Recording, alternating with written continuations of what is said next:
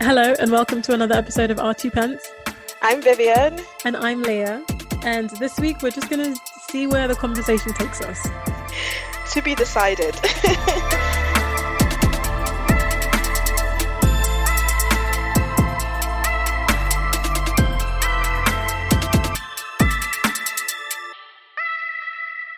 and so we were just talking about how we're struggling to even though we're both working now to stick with a regular routine. Like i for the last for this week i've been waking up at 7:30 in the morning. Even if i've stayed in bed i've been like awake and like aware that i should be up and being productive. And even on monday i woke up at 7:30 i did a workout in the morning. I stretched i showered and then i got ready to start my day. But that was just for monday but it's something. Wow. Mm-hmm. Wow you've done more than I've done this whole week. Like, bro, more than I've done this whole week. A good part of being in an office is that you have people to watch you and hold you accountable.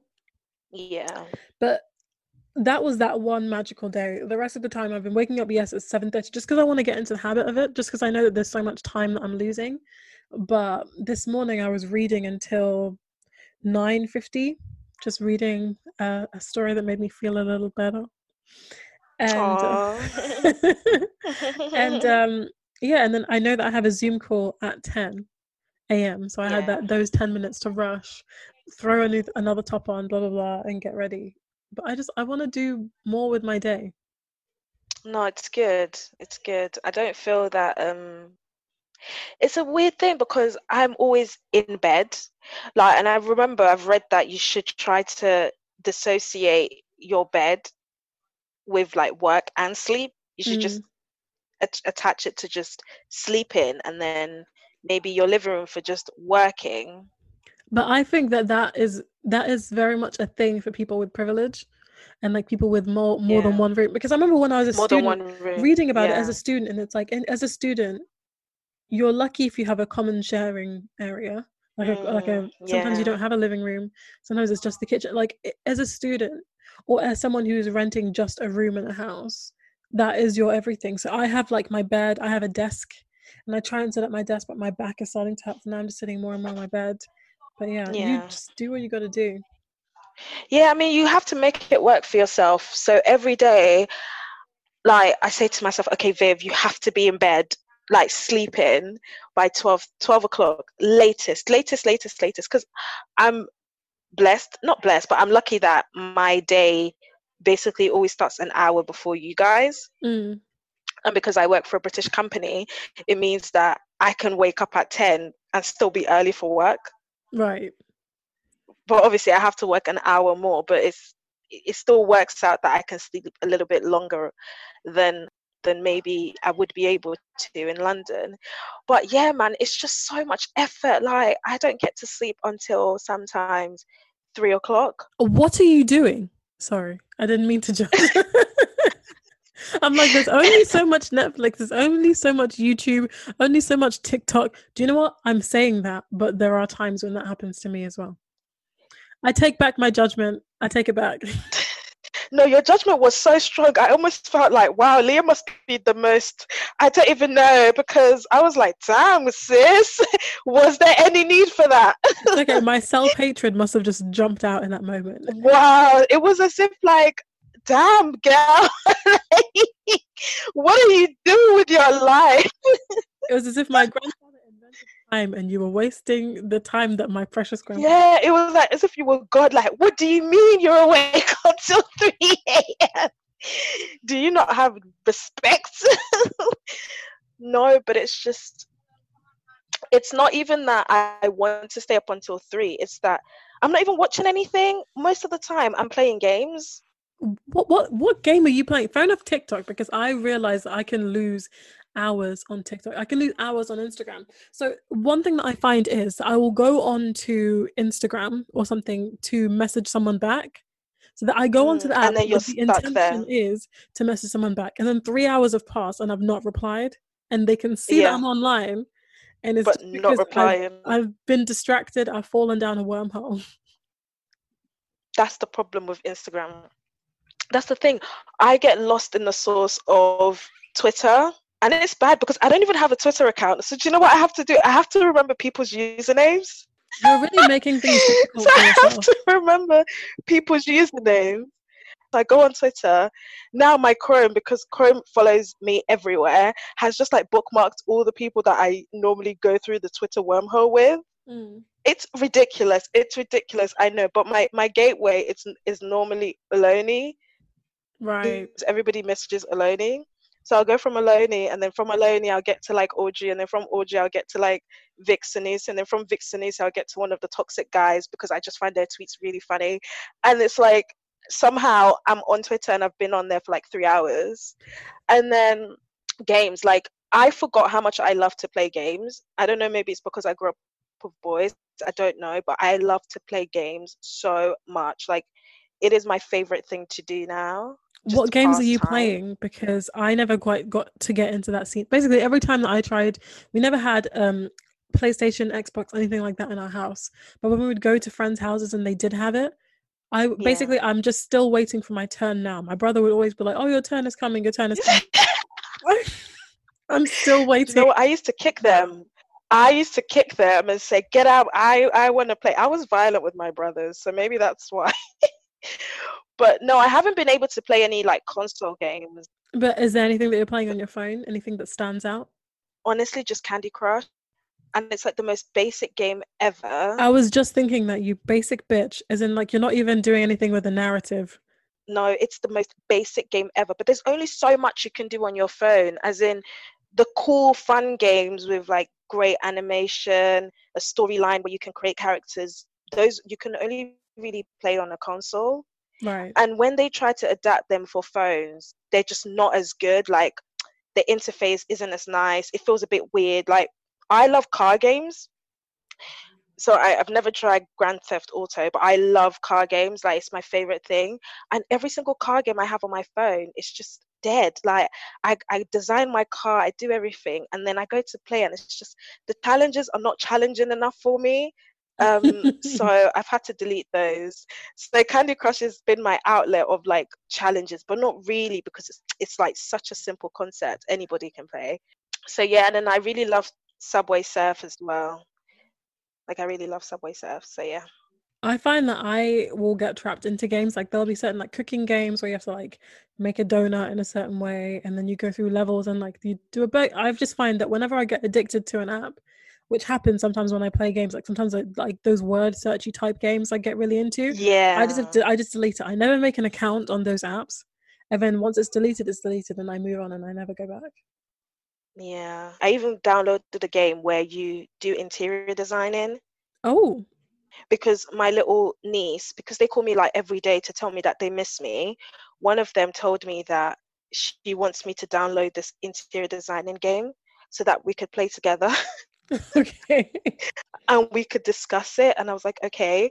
But it's actually really cute, as in, you have a room and they tell you design this as like boho chic and they they have all the like all the different types of sofas um, ottomans art television tables everything and they even have like real prices so it's not just like ugly animation it's like actual sofas that you can go to the shop to buy oh wow okay cool yeah and then you like do all these challenges and stuff and then we like do it together she's seven. I don't know how she found this game. I don't know why she knows that she could invite me to it, but it makes her really happy that we play it together. So that's like my.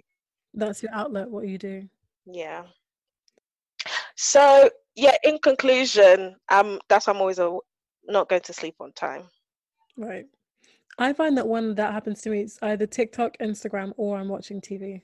No, I haven't really watched it. I'm, I'm watching a few new things on Netflix, but like I'm not engrossed in any television show. I'm just online playing games or on net or on Twitter or on um, Instagram. Do you think it will take you a bit longer to kind of get back into like the work day swing of things?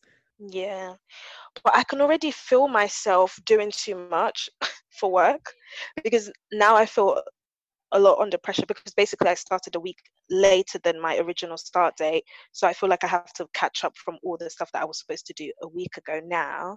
Like I remember I was in a meeting like three days ago and they were saying, it was like a training meeting and they said oh so did you complete x y and z and i'm like no never heard of that did you complete i'm like no haven't done it yet um so did you complete and i'm like mm, no and like the guy who was there who started the same time as me he's like yeah i've done that yep i've sent it to no, you but yep, yep, if yep. you didn't have basic equipment to do it i think that you should just speak and be like okay can we move my official start time because the line is yeah. different. You didn't have a computer for like a week after he did. Yeah, no, it's true. I, that's why I have to keep reminding myself because now I'm like, I'm working sometimes until 8 p.m. because I'm so like scared that I'm not doing things on time. But literally, my manager just told me, Viv, don't worry about it. Do not worry about it. Like, do things at your own pace in your own time because nobody's expecting 100% efficiency right now. Right. The fact that people are even getting up and working, like they're not asking too much of people, but obviously you don't want to take the piss. No, that makes sense. Yeah. Especially, but there's some days that I do take the piss. Bruv, it happens to the best of us. I take two hour breaks sometimes. I'll just work it over. That's the thing. The day becomes a lot more malleable. And like if I wasn't an I keep saying if I wasn't as an assistant because as an assistant your your schedule is dependent on other people and other, people, people, emailing yeah. you and wanting to but if you if I just had a task and I had a deadline then that way you can just manage your time however. Yeah, yeah, yeah, yeah. Yeah. I think I'm only just thinking about that now. Mm. I'm only just thinking about okay, how am I going to manage my time to achieve the deadlines that they've given to me?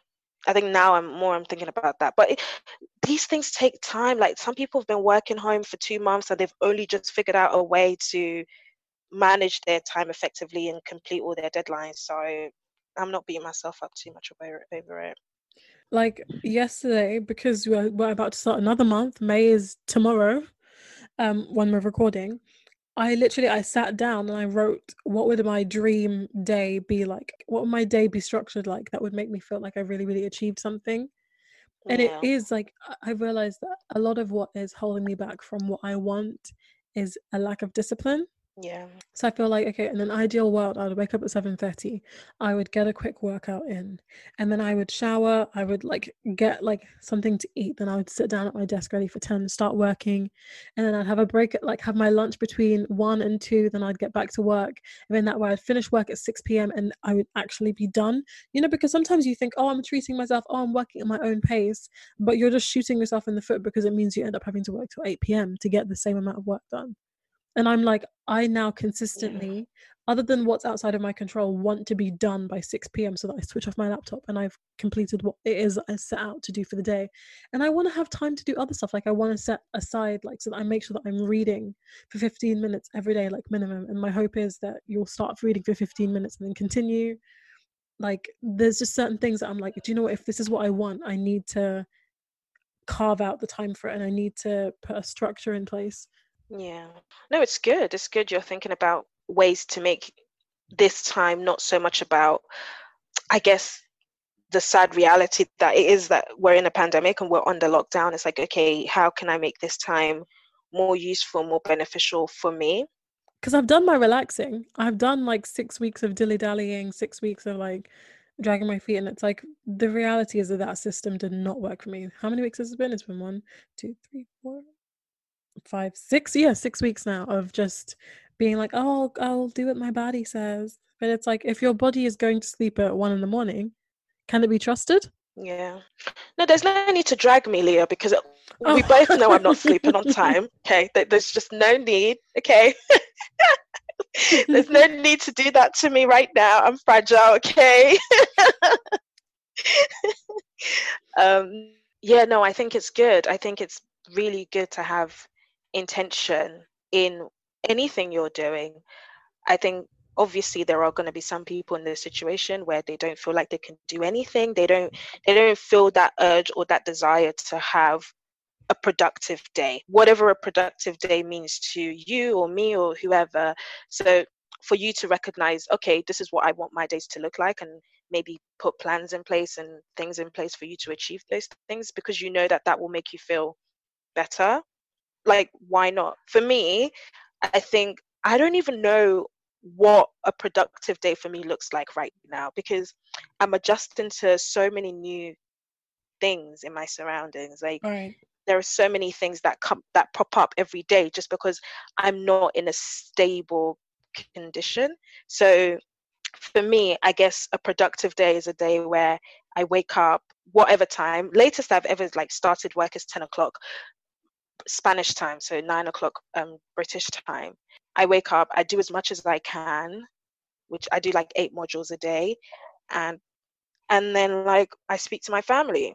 For me, that's a productive day. But I guess for other people, it's like for you, somebody somebody else will be like, if I don't do exercise in a day, I don't feel like I've done enough. But it's like working at a pace that is suitable for you. And I think you're doing that. You're not rushing the process of trying to be productive immediately.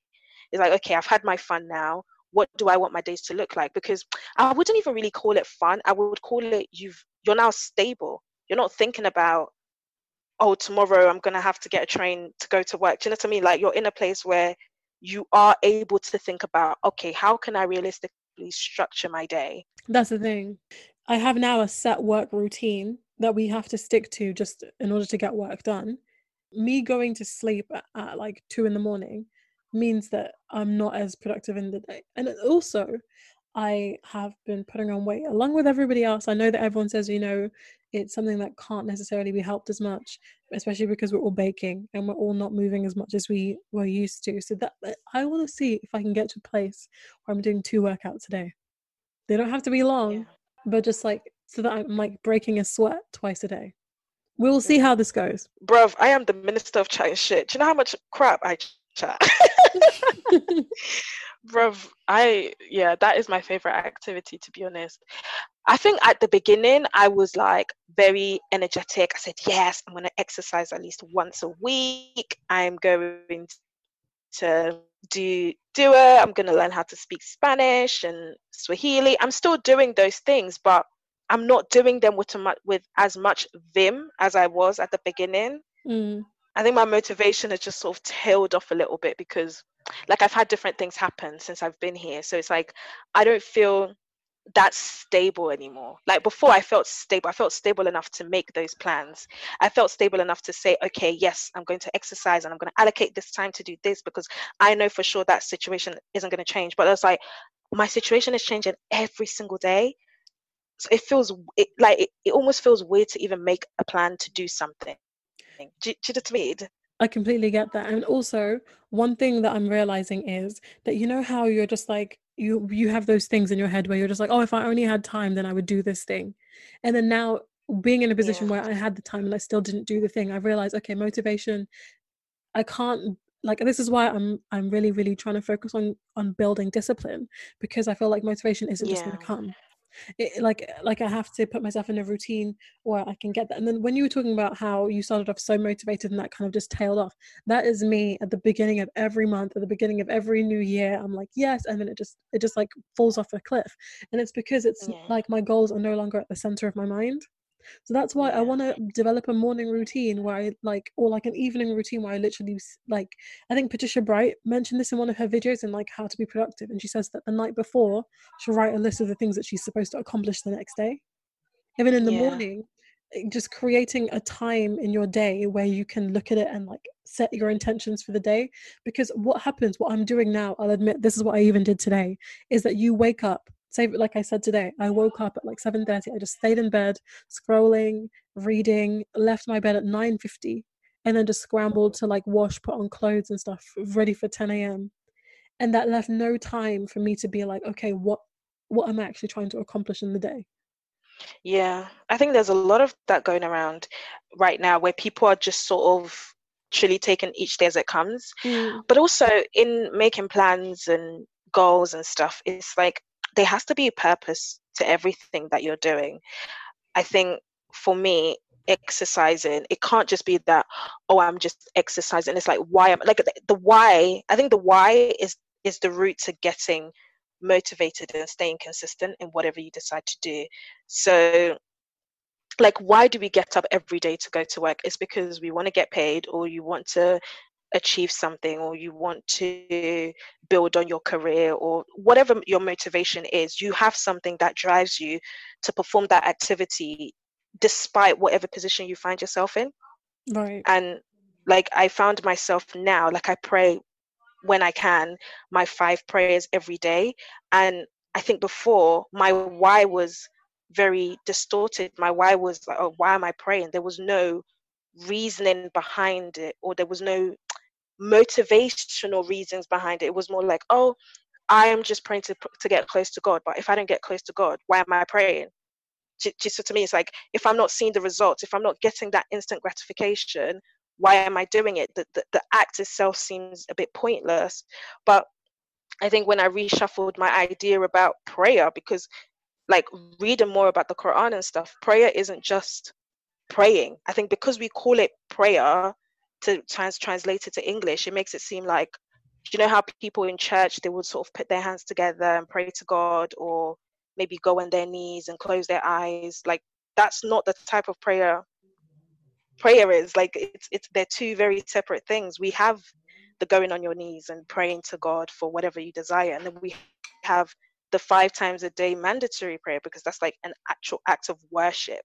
And it's like, how else do you worship your God that you claim you believe in if you don't pray, if you're not doing the things that you're supposed to. So, that, so I think that shifted my my my idea and the why behind why I'm doing this activity. It's like this is not just for me to get a closeness to God. This is me like actually putting what was it what's that saying where it's like put your money where your mouth is yeah this like me you know doing something that actually says okay i call myself a muslim but i don't even do the basic thing which is to practice praying. It's like not going to church or not reading the bible. I don't know i don't know how that works in christianity. Um so yeah i think like even if you're exercising it's like okay what's the why behind this? Like why am i doing this? What is the purpose of this? You know greater than just the physical like oh i'm just trying to lose weight or i'm just trying to have a flat tummy or whatever like there has to be a reasoning mm. and and i think it's the why that pushes you to do that activity whatever that is. Okay now i'm re-questioning my why because my why was just to lose weight. No i that a lot. It's i think it's just a sense of like okay this is something that's been bothering me now. Looking i feel like i've been bothered by my weight like my whole like from 11 up. But obviously looking back as an adult my weight has only been really an issue for the past going on three years now. So I'm like, that isn't a huge chunk of like time in the span of the 23 years that I've been living. So I'm like, okay, get your shit together now. And it's basically just been since I became an adult and my metabolism decided to go to sleep. you're not you're not that old. Stop it. Your metabolism bruv if if we if we gained weight if i gained weight the way i eat like I'd be huge. so your metabolism must be doing something because you eat however you want anyway. I want the metabolism of a seven-year-old. That's what I want. you know how the seven-year-olds have knobbly knees? They yeah. can eat everything. I remember when I was like, when I was a child, I used yeah. to go to TGI Fridays. I used to get the full rack of ribs, full as a child. I would get a milkshake. I'll get the Cajun battered prawns on the side. Sometimes I might get a cake afterwards for dessert and my knees were just clinkling, clinkling, clinkling everywhere. Sis, your metabolism is on deck. Is on deck. Is on deck. I think losing weight is a good why, but it's like, is it good enough to push you to actually make that change? It's never been so far, so I need yeah. You need to come up with another why or an additional why. I think at this point it's become something that I just don't want to think about it anymore. Yeah. If that makes sense. Like it's something that has bothered me for so long. I want to get my I think I actually I know for a fact that I need to eat healthier. I need to take care of my body. And then also I remember watching this thing about how we're born with all of the eggs that we'll ever have. Yeah, we which are. is true. In fact, we are. Yeah. The program that I watched or the video that I watched was specifically talking about when you're drinking. And when when you know when people go out binge drinking and it's like mm, you're just soaking you're just soaking your eggs in vodka okay. And now you're soaking your eggs in pizza grease. And now, where you, you should be soaking your eggs in you know, green juice yeah. and folic acid. And so I don't, I don't know. I yeah. just. I, do you know what it is? I don't even think you have to go down that route of like being super healthy. I don't I don't think that works for everyone. I think even those people who live those lifestyles, their whys are very much like, I don't want mother I just want Mother Earth and me to be one. You know, I want my body to work as a machine that it was designed to. I think I think those people is like it takes a lot of discipline, but it's also it's it's a lifestyle that they've chosen. So I mm. so I think to, to to use that kind of model, I guess, to lose weight, it's not healthy because it takes a lot of work. And I realized that when I decided to go on this low carb diet, like, yeah, mom, I'm loving this diet. Like, I don't have to eat rice. I don't, you know, I'm not eating potatoes. I'm just gonna have my my mince, my kale, my spinach. Leah, I started to miss rice three days in. Three days in, I started to miss rice. And I mean, with the keto diet, you can have like rice and stuff, but you have to have it tiny, tiny, tiny, tiny portions.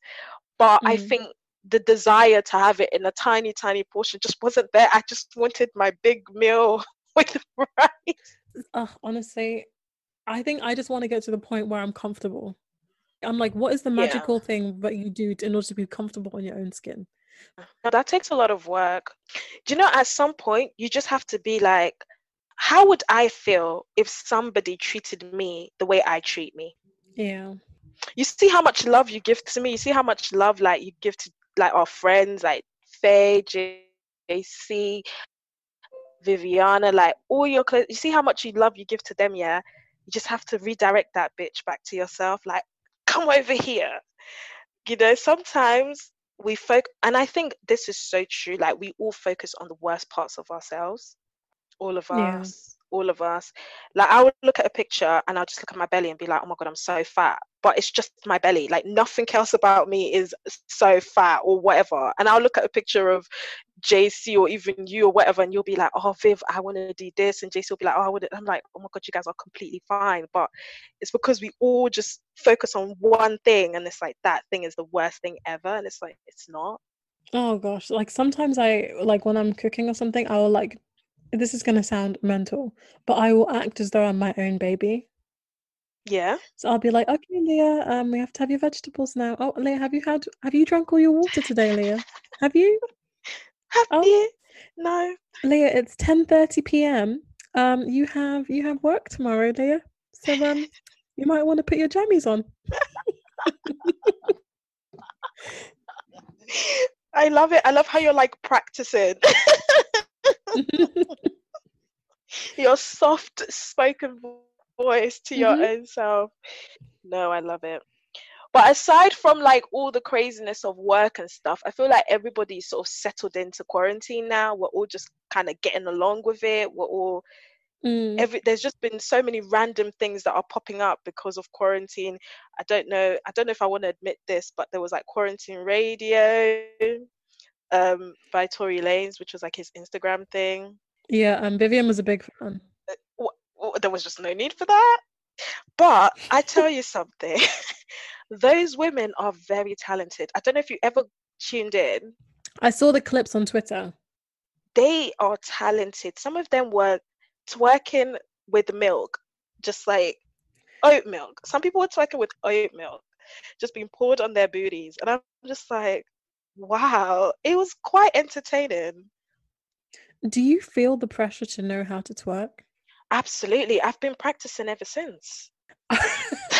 I just feel like my knee strength is not quite there yet. So I need to do a couple more squats. I need to do squats where you go below 90 degrees. I need to do more of those Nigerian leg leg dances that you do. I can't even do those anymore. My knees were strong. I can't even do those anymore. I've gone down, boo. I can't even. My knees are like, eh, don't try it. don't even try it. But yeah, no, I've been trying to learn to make my bum clap because that's what they do. I honestly, I don't know how, but but when I've been doing some exercises and like glute activation, yeah, then I'm able to, if I really, really concentrate and after I've done my glute activation, I'm able to clench my bum in a way that like it moves. Oh.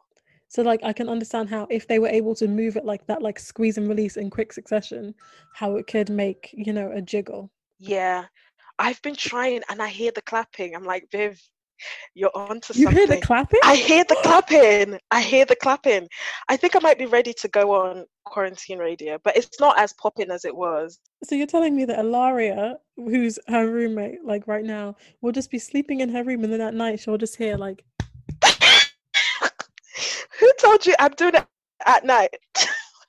Who told you I have enough shame to do it in the middle of the night? In the daytime? I'm doing my middle clap, my bum clapping during the day. In fact, I be doing it as I'm brushing my teeth. I'm there like, you know, trying to make my bum clap. if I don't come out with anything from this quarantine, I can say I can make my bum clap. Good for you. Small victory. Listen, you got to take them where you can but yeah, what have you been doing like for fun? Like, what do you find that you're you keep going back to and makes you feel kind of sane and entertained during this period? I've been baking, which is of course counterproductive um, to my previous my previous goal. I've made um, chocolate chip cookies. I've made oatmeal raisin cookies. But before people think I went too crazy, I basically froze the majority of the dough. So you okay. can roll the dough out into logs, and then I like freeze the logs, and then one of those logs will make like like twelve cookies. Oh, okay. way you don't like bake the whole batch all at once. Yeah. so yeah, I've been baking. I'm waiting for the shops to get yeast again so that I can make some cinnamon rolls. Um, oh. And I've been having cocktails in my room. How are those? Do you make them yourself? Okay. Um, so it's actually like cons- like it's not concern, but I'm just mm. aware of it. Like I went to Aldi and I got rum, and I will put like I will basically get a glass. I'll fill it with like apple and mango juice because the mango juice like cuts through the alcohol, so it's not too sharp. Yeah. And I will put in like three capfuls of dark rum, and I'll swirl it together and I'll drink that in my room three capfuls. Does that is that one shot? No, that's like three shots. Uh, yeah. Every day. No, it's not been every day. Just because I'm not in the mood for the same juice every day. but sometimes when I'm bored, I'm bored. I'll just be like, yeah. does it taste good? it tastes really good. I don't drink anything that's bitter. I don't drink anything that's too sour. I don't this is this is my problem. If only I was a good alcohol drinker and could just drink vodka and soda water, then you know the love handles will not be there. But I have to have it sweet so really taste anything. But um, do you um, so so when you make it that way, can you still taste the rum? A little bit. This is the thing. Oh gosh, I can't, I'm not sure how to explain it, but like dark rum and gin they have like a really nice smell so like the aroma of something. So it's not like the sharpness. yeah gin smells good. Yeah. So obviously it's the sharp like once you get enough sweetness to cover the sharpness you're left with that like aromary like i think that's why, why people cook with wine. So it's like once you burn mm. off all the mm. alcohol you're left with the flavor of the wine. Yeah yeah yeah yeah yeah yeah.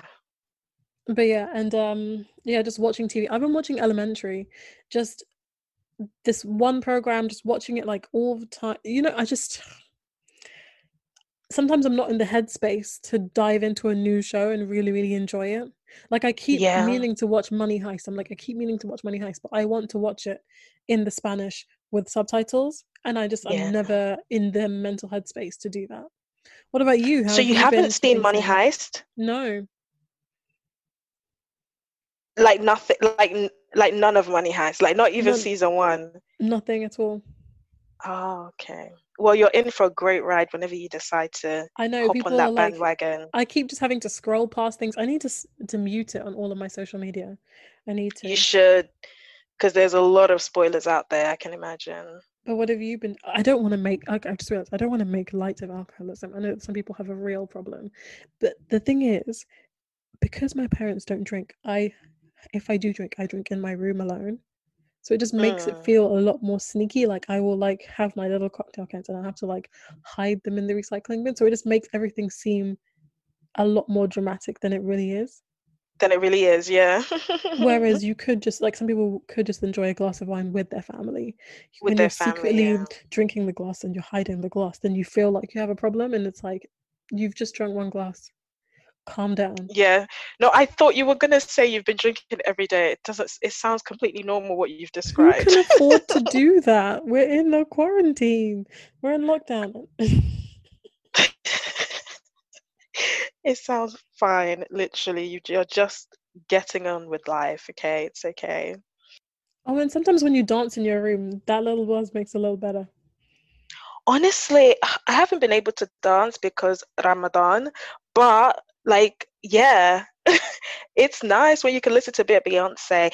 Beyonce honestly oh, can we talk about beyonce just being an absolute queen? I don't think i've ever listened to a beyonce song and felt sad afterwards like ever. It depends on the song. Oh yeah i was just gonna say. Not resentment um, obviously. there are some songs where you're like i can't believe that pig did that to you Oh God. I was gonna say with the Beyonce, I like the fact that when she's a fan of someone, she is a fan and she'll like shine her light on them. Yeah. Like w- like when she did um the remix for Savage, which is I'm assuming what we're all talking about with Meg the Stallion, she didn't just listen to it and insert a verse. She was like, I'm vibing with this. Let me add a bit more of my flavor to it. Yeah. And they like it seems like they collaborated a bit more together. So like that was really cool. Whereas some people would just jump on. But it seems like when like what she did with OT Genasis when she did Coachella, it's like she'd heard his song, but then she like remixed it and made it her own and she added the trumpets. I mean all of a sudden it was like everybody mad, you know? Yeah, yeah, yeah. Even even what she did with J Balvin and um their Mi Gente song. So that song was initially J Balvin and a couple of other people, and then Beyonce jumped on the song, and um, it was for like relief. It was something to do with like I think it was in Puerto Rico. People needed water. I'm not sure. So she's from what I've seen when she's done where she's done features like that or songs that already pop in that aren't hers. She'll most of the time the proceeds will go to like a cause. Um, and like I, like she learns Spanish and stuff yeah. I was gonna say like with meg the money is going towards i think um, a food bank in houston. Yeah yeah yeah. Their hometown. Beyonce doesn't need the extra money let's be honest. So she's like you know what? Mm. the most i can do is you know give this money out. But no it's really nice to see that although she's an og and really respected in the industry she doesn't feel any type of way to collaborate with anyone and like people that she likes and she likes their message and she likes their music and she really vibes with them.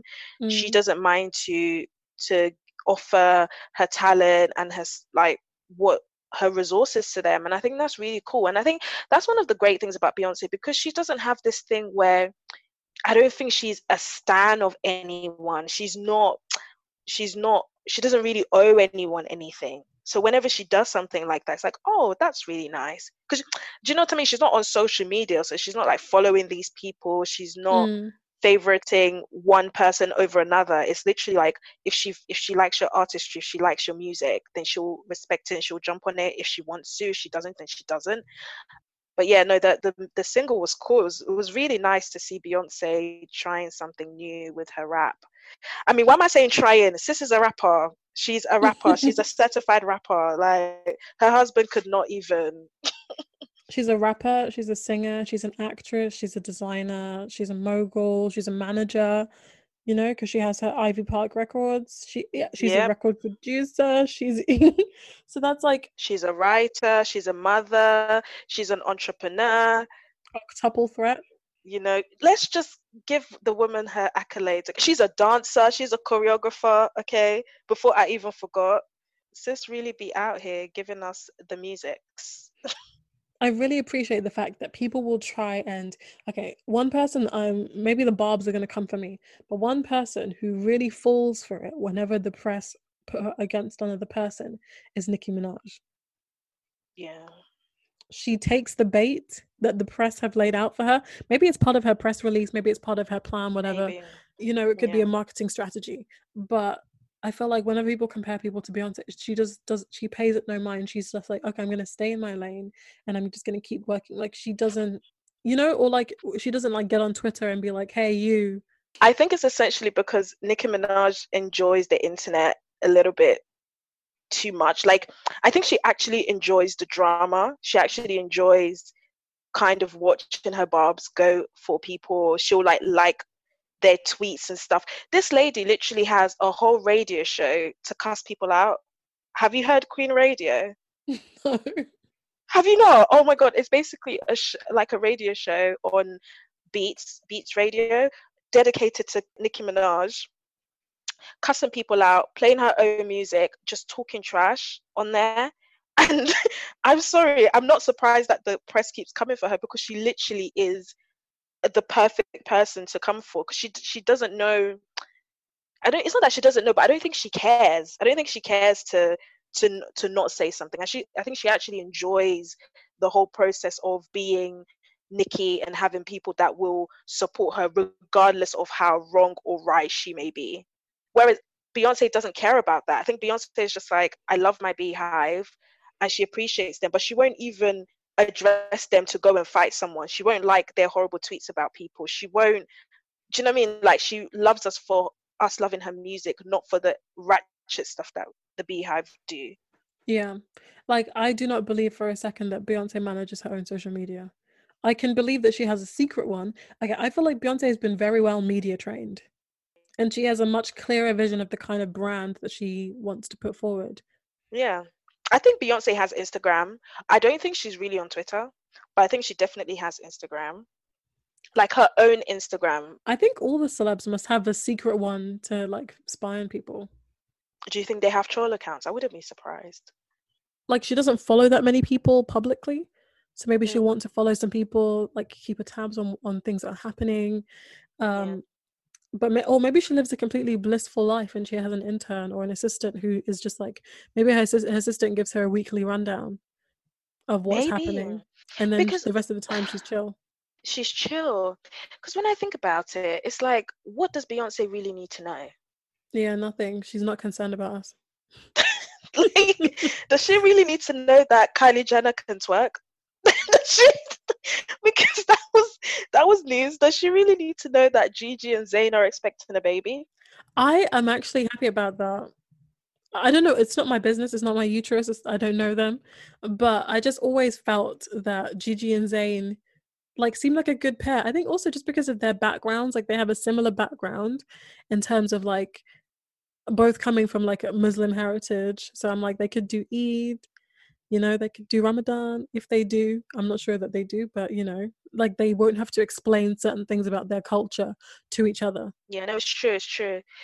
I don't think beyonce no in the nicest possible way i don't think she she really needs to know. I think she knows the important stuff that are going on that are on the news or like groundbreaking news like you know random stuff but i don't think she needs to know all social media business.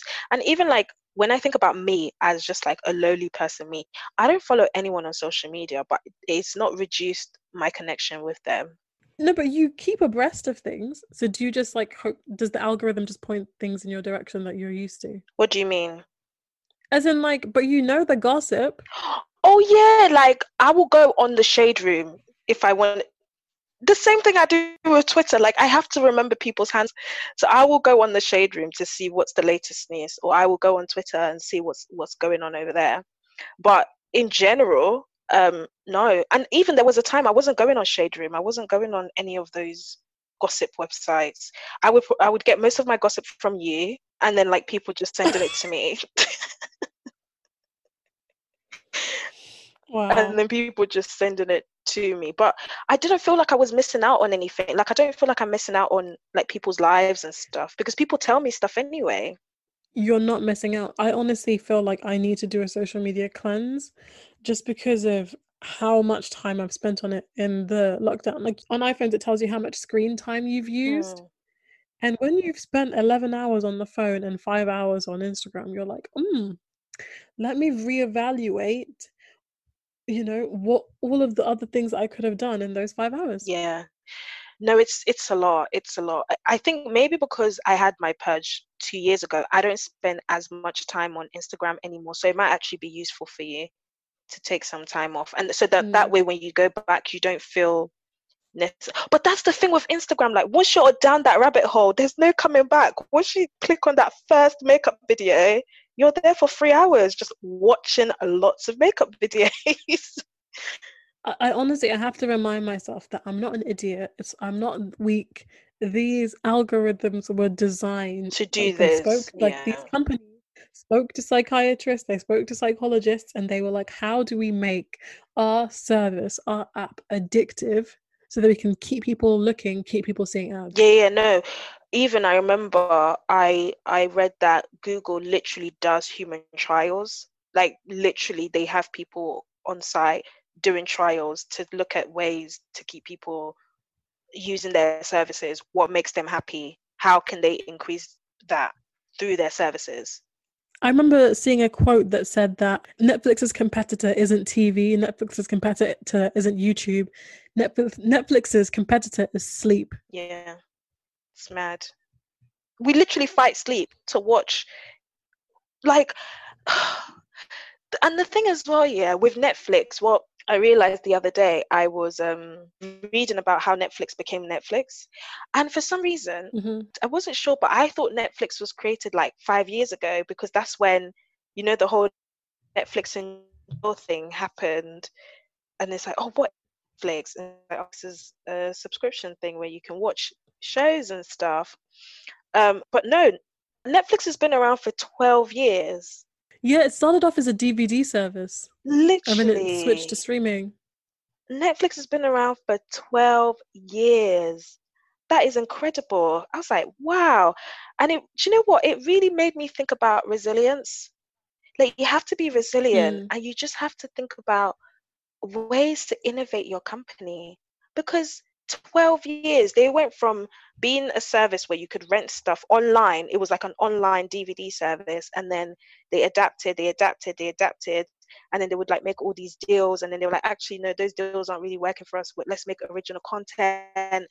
That level of just that level of building i just didn't realize like it's actually so important to having a successful business that we see today anyway when I did economics and business for A levels, one of the things that we would study is how businesses that pigeonhole themselves end up failing. Mm. So, like, let's say, for instance, Blockbuster. Blockbuster was video, like, it was the physical copy, like, they didn't adapt. Whereas Netflix has, instead of saying, oh, we're a mail order DVD service, they said we're an entertainment service. And then that way they branch into where entertainment leads them. Yes does that make yes. sense? So, yes. so they said that like people fail when they say, "Oh, I'm a specific this kind of car company." It's like no, you should be a motor comp like like or if you just say like if someone is like in their business, they're like, "Oh, I specifically make trains," and it's like mm, you should look into transportation in general. Yeah. And then that way you can pivot in order to make a product that best suits what the consumer wants. It makes total sense. Um it was just something that I never considered, I guess. And also, it it made me think obviously we always think about successful businesses as businesses that are visible but netflix has been successful for a long time. They just maybe wasn't making the level of income or profit that they're making now. And even now they're not making when you think about how much money netflix spends they're not making as much profit. Like the, the, the business is not as profitable as it could be if they weren't spending so much on original content because netflix literally gives creators monies monies netflix literally give creators money to create a show and they're just hoping that people will watch it because they have so mm. much information they're not even hoping they have so much information on us as people that they know we're going to watch the shows mm. which is so scary like i even read they developed this this service that can tell them how fast your internet connection is because obviously it's a streaming service and that's why like when your internet connection is crap it will it will turn off or it will slow down mm. how quickly you're getting the scenes or it will reduce the quality so i know that amazon reduces their quality um, when your internet connection isn't that good but netflix actually created that little segue between streaming you and knowing how fast your internet connection is. And I know that Amazon is evil, and I know that Jeff Bezos is evil. I know, I get it. But one thing about Amazon that you have to give them is their ability to expand. They didn't just say, okay, we're an online store, they're now a streaming service. And on top of that, whenever Netflix is on, Amazon makes money because Amazon owns the networks that Netflix yeah, is on. Yeah. No, do you know what it is? You have to give it to Jeff Bezos because that man you know what I like most about him? He is not afraid to say, I don't know how to do this thing. So, do you know what I'm going to do? I'm going to pay someone to do that thing for me and get the profit off of what they make. So, he wasn't afraid mm. to say, I don't know how to run a streaming service. Okay, I'm going to buy the network that does all the streaming services and just make money from it. like, literally, no, it's crazy.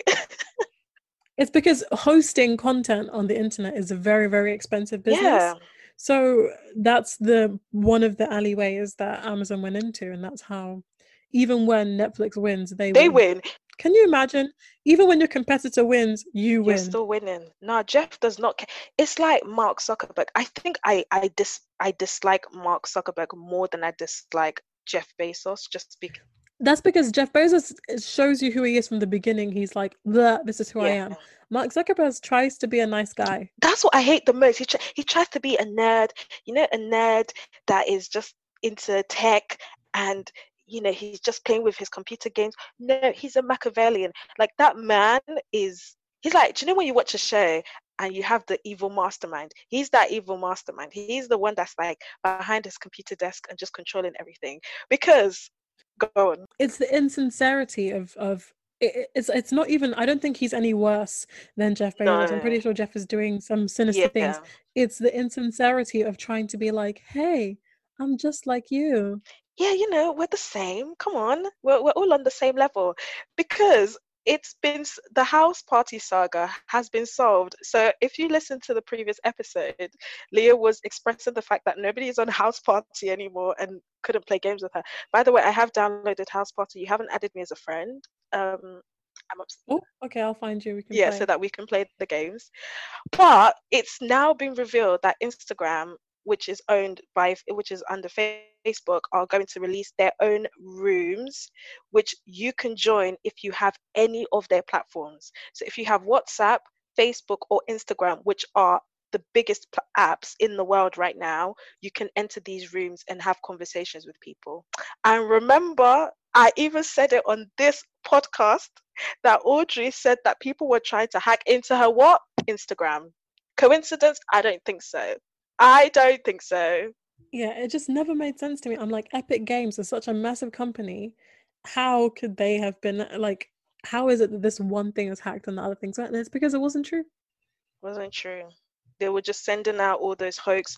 You've been, you've been hacked. You've been hacked. You've been hacked. And it's like, weren't even thinking information from House Party and then go to your PayPal account and then somehow get to your Netflix. Like, none of that makes sense. it just doesn't. Yeah. But yeah, one thing though that's popped up on Twitter this week. I don't know if you if you use Twitter a lot. Is this whole conversation around colorism? Have you seen this? No, but I'm already tired. you actually yawned.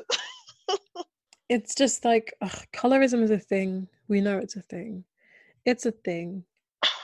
Why are people trying to pretend like it's not a thing? It's a thing. We it's know it's thing. a thing. As in, literally, look at the black pop stars and who is dark. Normani is medium brown. That's the darkest it could go. Kelly Rowland tried. Kelly Rowland has vocals. Kelly Rowland has looks. Kelly, Kelly Rowland has everything. She had the same training as Beyonce. Yeah. Has Beyonce's seal of approval. Yep. yep. And yeah. Yep. No, you never lied. And to be honest, I feel like there's two. There's there's that weird scale with colorism is either you're mixed race with acceptable curly beautiful hair and whatever else you're you have you know us in the middle and you have like the fetish i fetish i can never say that word but it's like how people look at very very dark women now. It, it creeps me out a little bit. Who is looking at very dark women? Like okay i find that the people who are looking at very dark women in a way that is sometimes questionable are of caucasian that's what i'm saying that's what i'm saying like people who are looking at very very dark people dark skinned people it's it's not it's not genuine it's not like oh i think you're a beautiful person. It's always she has beautiful skin. It's like why why are you like she's black just like any other black person. Find it a tough one with that one because Uh, also just because my skin is one of my best features. No. and oh. it's the largest organ on my body so it's like i can understand i think it just depends on how they say it. Like you can like people have said to me oh you have beautiful skin. And there's just a way that someone says it in a way that you feel like they see you and they see your skin as an as like a, just a thing and then when people focus on the skin. Yeah. No it's just because whenever i obviously when someone is very dark skinned that is something you immediately notice about them. It's not it's not like they can hide their dark skin or whatever. But i just find it really bizarre how like obviously you can have beautiful skin but i've never looked at a very white person and thought they have beautiful skin. I don't know if i'm making sense but i think it's because you've never looked at them and thought they have beautiful skin because of its whiteness. Yes. You've thought oh they have really great skin. Yeah like I think you have really great skin because your skin is clear and it's always glowy. Like I've never called you you've had dry skin, but I've never looked at you and thought, oh, Leah has beautiful skin because it's dark. Whereas whenever I've seen those type of comments, it's because they're darker. Oh, that's a, oh gosh, it's like I want there to be a way that I can my skin can be beautiful because it's dark. Yeah. But it shouldn't only it shouldn't be the only reason because I always wonder, not to say that dark skinned people, like, I'm so happy that dark skinned people are seen now and they are revered and they are sought after for the modeling industry, you know, all these types of industries. They're not getting the same kind of hate because I'm sure, like, growing up dark skinned, even in our generation, is not easy. Like, I remember people used to compare one of my closest friends, he would say she looked like a like a pole like a like an electric pole. And like people would eat powder like white powder to somehow make their skin lighter. And i think it was from then that i realized like damn this stuff is really affecting people. So i'm really happy about that. I'm happy that people can see their colors and their skins on news in newspaper articles on tv I mean, it's not that great on TV yet, but you know, you have Lupita Nyong'o, like you have all these people that maybe are representation of that particular group of people that maybe didn't have representation before. But what I'm saying is that I noticed that a lot more now. Like people, I don't think people are saying it from the place of, oh, she's beautiful. Because I think, okay, if she wasn't very dark, would you still think that she was a beautiful person? Do, do you know what I mean? Like that's the way it comes off to me, but I could be wrong. I mm. could be wrong. And it's like, what about all those people in the middle? What about like all those people in the middle and all those people at the end? And it, it doesn't make sense. like even when I get it here, when people are like, oh, I love your skin. Oh, your skin is such a beautiful color. And I'm just like, it's really bizarre because I just find that weird. I find that so weird. I, I can understand why you find it weird, but I also understand some people's skin is a beautiful color, and it just like there's some people who you can see the skin and the body is like whatever color it is you're like gosh that's gorgeous because it's like glowing. Yeah. Whereas there's people with dark skin where it's dull there's like ugh. yeah that's what i mean to, that's I'm what i mean. i feel like you're trying to um to be devil's to advocate. be devil's advocate but it's it's not that it's not relevant it's just that's not where they that's not the angle they're coming from. But anyway i say all of that to say there was a debate on twitter it wasn't even a debate. But this week, I think it was this week. So it started from this white lady who makes cakes on Twitter, mm, and she okay. has a black boyfriend, and she must have priced her cake at thirty pounds. And I think people were saying, mm-hmm. "Oh my god, that's so expensive for a cake." Obviously, you and I know it's not that bad to buy like a cake. It's fine. Mm. I mean, if it's made well, not a handmade for cake. a handmade cake, mm. you know, it's it's decent but obviously there was that discussion on twitter somebody said that it was too expensive i think twitter is a platform like any other social media platform where you should be allowed to express your opinion without it necessarily being an argument or lead to some sort of altercation. But I guess that's how the app works, isn't it? Everybody interacts with each other regardless of whether or not they agree or disagree with your opinion. But anyway. Okay, so what happened? so basically, they were cussing this guy, her boyfriend, her black boyfriend. So I guess he jumped in to try to protect her and say, well, it's not that expensive. This is what we mean about black people not supporting our businesses, blah, blah. But the lady is white. So everyone was kind of getting on to him for being anti black anyway. And they had like proof, receipts, and saying, you can't call us anti black. You're the biggest anti black person on this app, whatever. so after that, this person must have said that they're going to expose how black women are so quick to go for black men for being anti-black for like being colorist and everything but a lot of them are also colorists a lot of the black women is this when all of these people all these social media people were outed from their previous tweets and all yeah. of them were doing apologies yeah yeah yeah yeah, oh, okay. yeah, yeah, yeah um so they outed like Oloni, Audrey from the receipts Melissa, Melissa's Wardrobe, Nella Rose, Aaliyah Marie Baby, like all these different influences and stuff were outed. But I read all the tweets, I saw everything.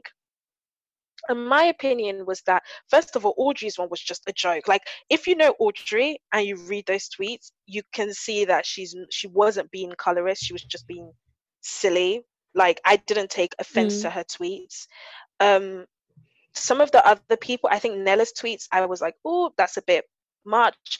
But then you look at the dates, and a lot of them were, were made in like 2011.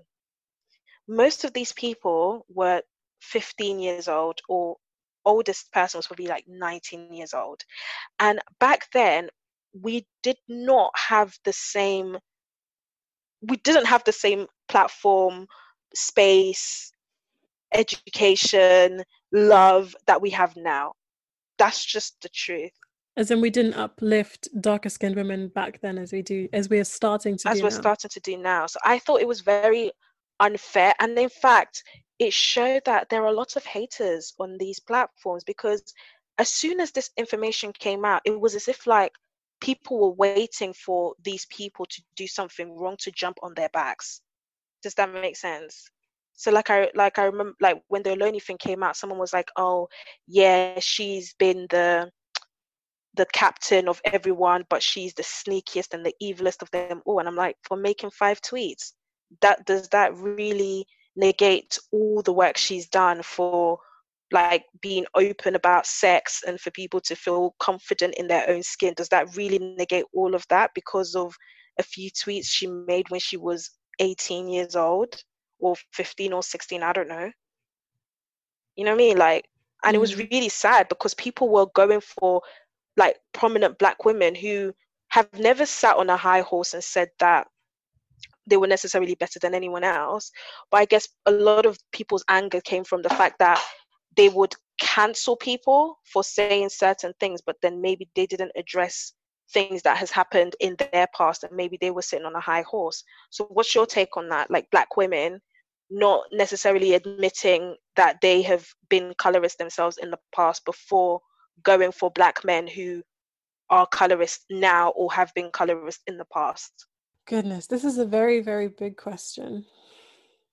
I think it's asking a lot for people to rake through their history and and reveal the areas in which they were lacking in the past that's not really expected of people in day-to-day life. So i think it's it's very um harsh to expect people to have just done that of their own accord to have just at what point was an influencer supposed to be like oh yeah by the way when i was 15 this is what i thought about dark skinned women like there was there's not really an appropriate time for people to do that. And a lot of people just in general do not do the self-reflection in terms of looking at how they have grown. So people don't grow in their opinions. They just stay the same. So not enough people are actually looking back at their own growth in terms of what they thought about people. And the reality is a lot of our opinions about things are changing. A lot of our opinions on on colorism a lot of our opinions on just as a, as a nation they should be growing. This is the thing. I feel like with cancel culture it's like you make a mistake and you should be put in the bin and it's like as a realistically you can't put everyone in the bin mm. we have to all live in this world so the fact that they've made progress, I think, should be enough. Yeah. yeah. The fact that yes, they did have in the past, but now they see past that because the reality is we all have that about so many things as a nation, as a world. The way that we look at um, same-sex relationships has evolved Absolutely. as it should. Yeah. yeah. The same the way that we look at uh, a representation of people, the same way that we look at different religious groups, different minority groups, has evolved as it should and and I feel like just because you had an opinion in the past doesn't mean that you should you hold hold it still now. And I think it's asking a lot of people when is the appropriate time to talk about oh yeah when I was 15 I thought this I thought that I I expressed a feeling of this. I think that's asking too much of people. And I also think that you know how people talk about how like if their friend wrongs them they cancel them but if a guy wrongs them they'll let them off. Yeah people hold women to a much higher absolutely standard. absolutely Absolutely. yeah people hold women to a much higher standard than they do men and i also think that i've not personally seen the tweets that, that these women that you were referencing sent out but they um as a whole the women that you've mentioned their platforms is basically to uplift black women. And i feel like the black men that they're targeting in in like those vein of tweets they are not doing the same. No. And i think that in in a way that those those women that you've mentioned, are, I feel like a lot of them are dark. So I, I think Nella, Ro- Nella Rose, I caught a, a, glimpse of a clip of her video on the Shade Borough, and she basically was talking about how there is an element of self hatred in Absolutely. yeah. So I think that because they are all black women facing persecution, I'm not sure if that's the right word, but like facing negative consequences from being black women. Mm. I think that it makes sense that they would be so affronted by black men who were supposed to be like the idea that we're supposed to be in this together. I, I feel like it makes sense that they would be so affronted that black men would be putting them in that position by making colorist remarks. Yeah. Yeah. I mean, you know what they say is like the best apology is changed behavior. And mm. I think it's very, very messy for us to to say that, oh, um, yeah, these people, these people have said this in the past. We should hold them accountable to it now. Or I think I think what the whole conversation did was actually take away from the fact that this could have been such a great opportunity for everyone to have an open discussion about colorism from the mm. women's perspective to the men's to what it's like now to what it was like back then because i'm 100% sure that they were doing it for the male gaze gaze like i'm 1000% sure of that. I'm sure they weren't doing it because obviously you do because when i remember my childhood because i grew up in south london i grew up in a school where colorism was rife you know we didn't even have a word for it. There was no wording for it. It was just the way life is. Like people were cussed for being darker skinned. Like legitly, people were disrespected for being darker skinned. Darker skinned women was looked down on. Um, more like lighties, as they're called, were placed on a pedestal. But we didn't even really have the language for it. But it was what we were around all the time. And I don't even think I understood what colorism was until I became like an adult. And you can, you know, look back and say, okay, hold on a minute, why was that thing done in that way or done in this way or whatever? Because I think social media was also a very different place than it is now. And as kids, we make stupid remarks. None of those people ever thought that they were going to be superstars. Not to say that it it um, justifies their actions, just to say we follow a trend. Even now, we're following a trend. Even now, we're following what we think is right and what makes people feel better. That that's a trend. Do you know what I mean? Like it's a positive trend, but nevertheless, it's a trend that social media has created. I I agree. I just feel like there needs to always be room for growth. Okay, like this is an example. People might might poke like might look at me sideways for this, but I remember when Liam Neeson um the film Widows was coming out and in, the, in the, I think it was in the promotion tour he basically said that when he was younger, a friend of his was raped and she said it was by a black guy. So he said that he basically went around looking for a black guy to start a fight because he wanted to beat a black guy up. And he was talking about how he's evolved from that to where he is now. And I remember thinking, everyone was like, mm, that's a lot of information to give out. Why would you say that? People were so angry at him for saying that. And I understood why they were angry in terms of the fact that what he said was very, very uncomfortable to hear. Mm. But at the same time, I'm just like, did you want him to stay racist? Yeah. Yeah. I think for a lot of people, yeah, it was the context of that conversation. It was kind of unprovoked. and what I've realized yeah, yeah. as well is that there's a lot of clickbaiting that goes on in general on social media. Like people don't take the time to learn the full story, to read, to, read, mm. to understand. People don't do enough due diligence. People don't do enough research in order to form their own opinions. It's all about this homogenous group. And whatever the homogenous homogenous group thinks is called, then you will make your own um, thread about that homogenous thinking. And it's like, how can we ever f- move forward as a society or as a sect of a society if we're not even able to have a discourse about something like colorism without canceling people. Do you know what I mean? Yes. Okay. I understand. I, I, I get that. I also understand that while what Liam said, Neeson said was completely unprovoked, the reason why I'm bringing this up is because if he had been around when Twitter was around, yeah, and say for instance, if he had tweeted his thoughts and it had been found later, yeah they would have put, they would have done to him what they're doing to, people these now. people now absolutely but, yeah but th- so so they were saying why didn't so like it, that's why i'm saying there's no real winning no because if they had come out and talked about it no. obviously liam neeson is a white man this is, is obviously a different context yeah. but if they like what reception would they have gotten if they had come out and talked about yeah. how they were yeah yeah no you're right you're right you're right right time to address the um the ignorance that you held in the no, past. No, you're right. It's true because that was someone that said it unprovoked. What would have been what would the what would the reaction look like if those people had come out and said, "Oh, I did this and I did that," and in fact, does it help the conversation in any way?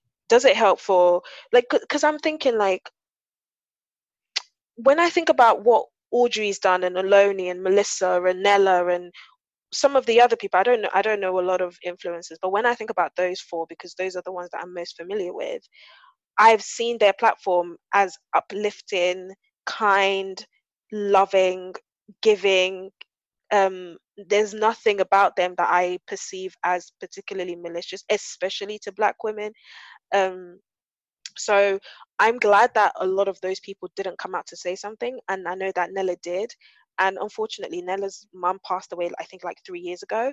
And people were literally coming for her mum, like, oh, like, good for you, your mum died and stuff like that. And I was just like, damn.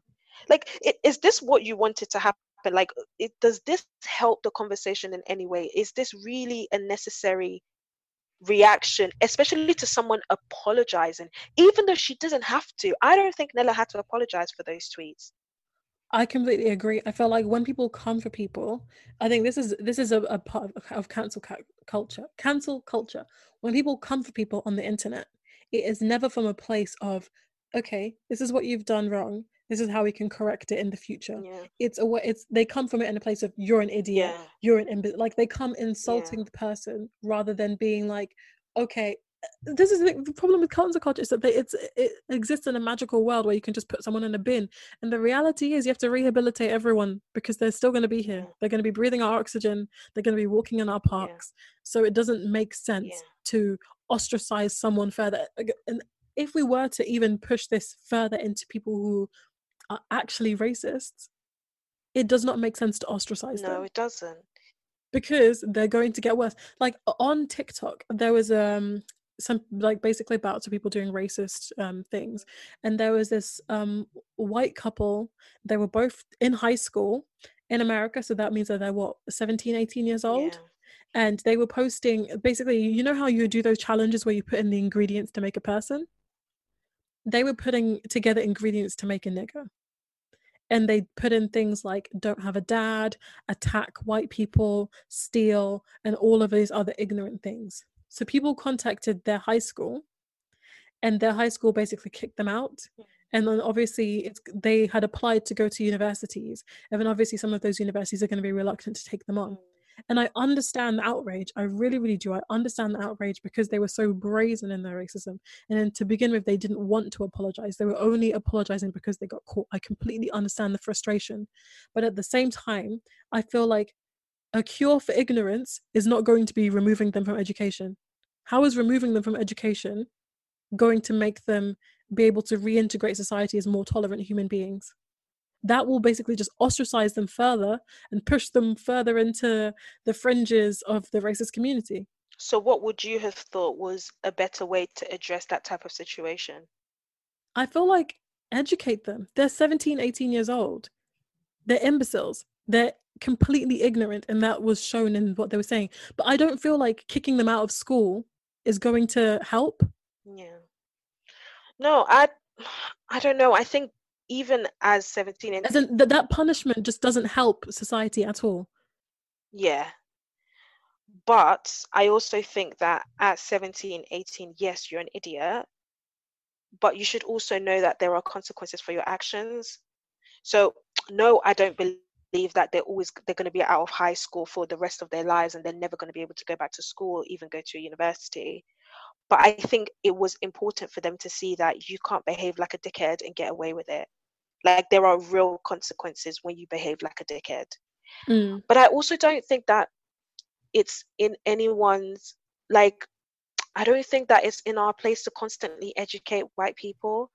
I honestly believe that if you're not that not to educate, I think if you come with the right energy to learn, to ask questions, then yes. But if somebody is making a video using those negative connotations about the black community to make a black person, they've already formed their ideas. Those ideas have come from places wherever wherever those ideas have come from.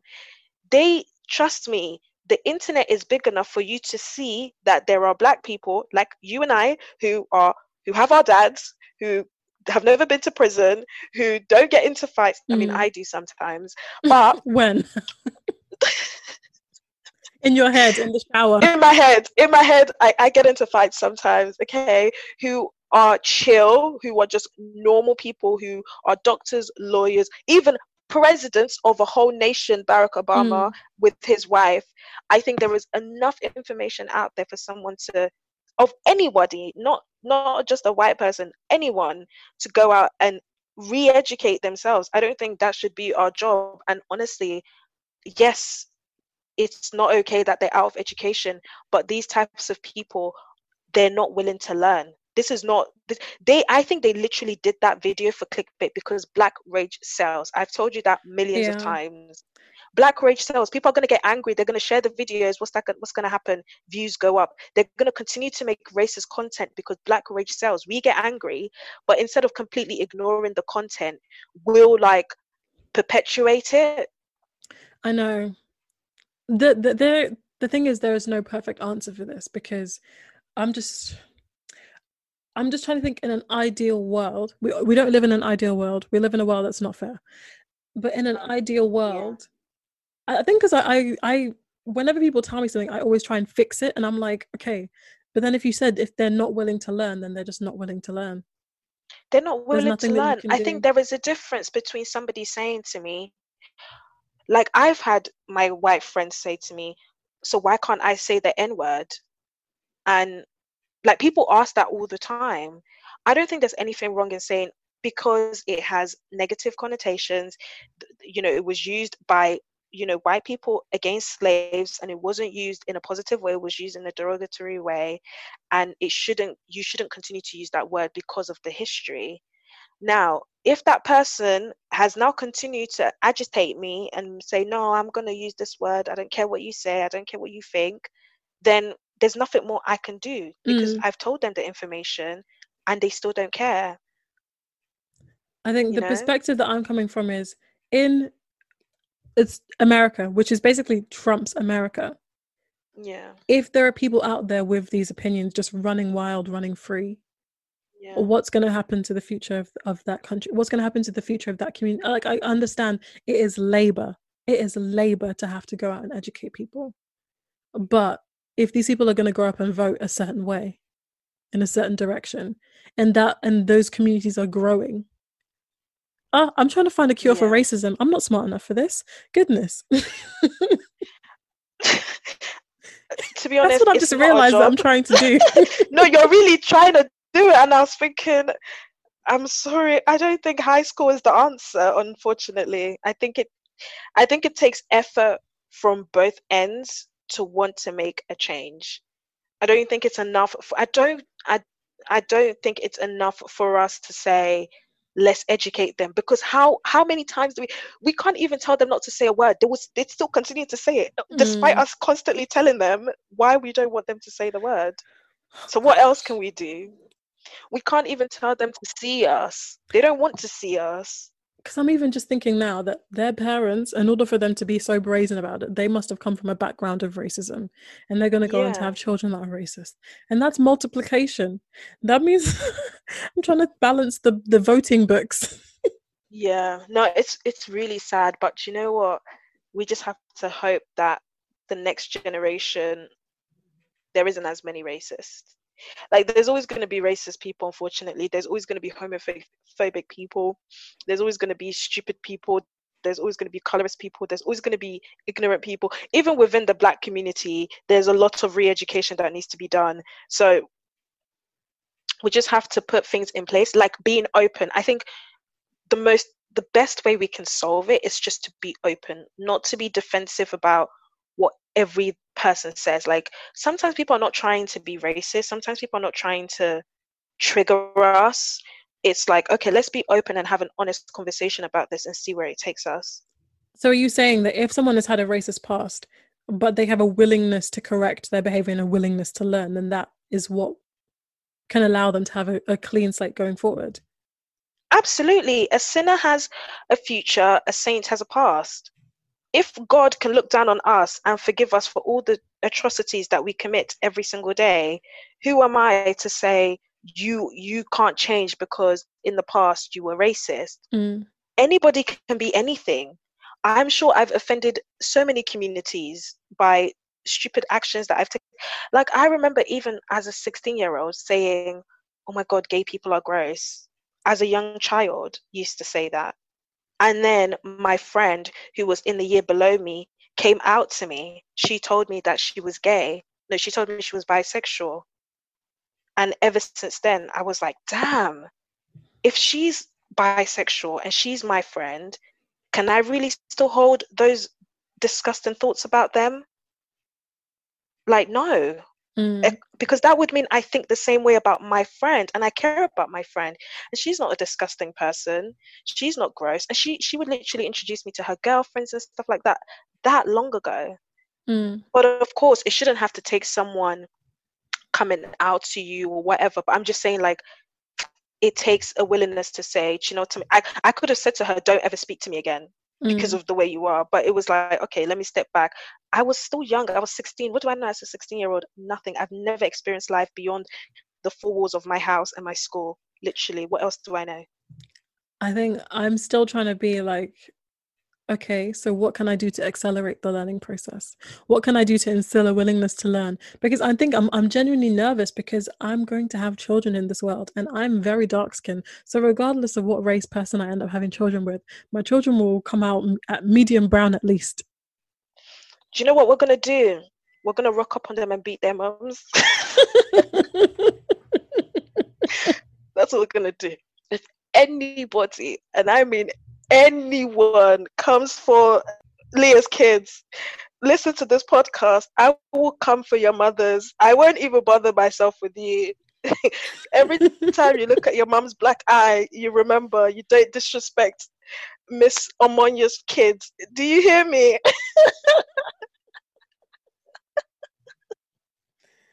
Oh. that is what we will do. We will beat their mums. We don't we don't care about the kids because we know the source. The source the so we go all... to fight the mums. I'm not even kidding. this has been such an interesting discussion. We've dotted all over the place. Yeah. Like, what did we even start off talking about? I can't remember anymore. I I think we were talking about work and purpose. And oh yeah, yeah, like yeah. Goodness, yeah. we've we've we've tried to tackle productivity. We have tried to find a cure for racism. We have we have tried to failed. end. just ended with violence. we've tried to end cancel culture. We've just okay. We've basically just identified things that we what the world needs to work on, but we've we've relinquished. We're like we don't have the power for for all that. So our two pence is that we're just mere mortals. There's nothing we can do to change the world. and yet, we still yet, try. Okay. Mm, yeah. God. I'm just the weight of the world is on my shoulders. no, because I do genuinely think about like what kind of place are my children going to inherit, the views that are going to be around. Like I know that I can't. I think that I just need to have them and then try and fix the people in their direct vicinity. Yeah, that's all you can do. I think we are lucky enough that our kids will grow up in a place where there will be more freedoms available to them like in even though it won't be the perfect utopia where they're going to be seen as equals to their white counterparts it's still going to be much better than the world that you and I grew up in are still growing up in and we have the capacity now to educate them and we have the willingness to educate and teach and also fight. I think our parents were maybe where maybe our parents instilled in us imposter syndrome and learning your place and not upsetting the white people. I think we'll teach our kids the opposite which is like you belong there. This they're not they nobody's better than you because of their race or their class. Mm. like you belong wherever wherever you find yourself is your place.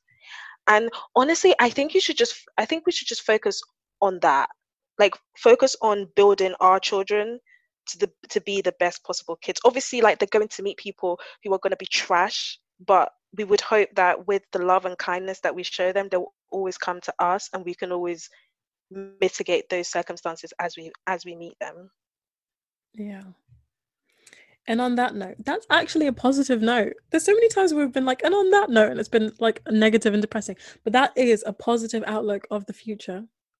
Yes. We will see you in the next episode. In the next episode. Oh yeah, by the way, mm-hmm. we're not doing weekly episodes anymore, so we're gonna be releasing them bi-weekly now. Mm-hmm. We hope that you stay with us and you still listen. But yeah, we're just trying to navigate podcasting under quarantine in two different countries. So, yes, we hope you've enjoyed this episode. Don't forget to follow us on Instagram and Twitter at R2Pence. That's O U R, the number two, P E N C E. That's R2 Pence on Instagram and Twitter. I've been Vivian. And I've been Leah. Um, we will see you in the next episode. Bye. Bye.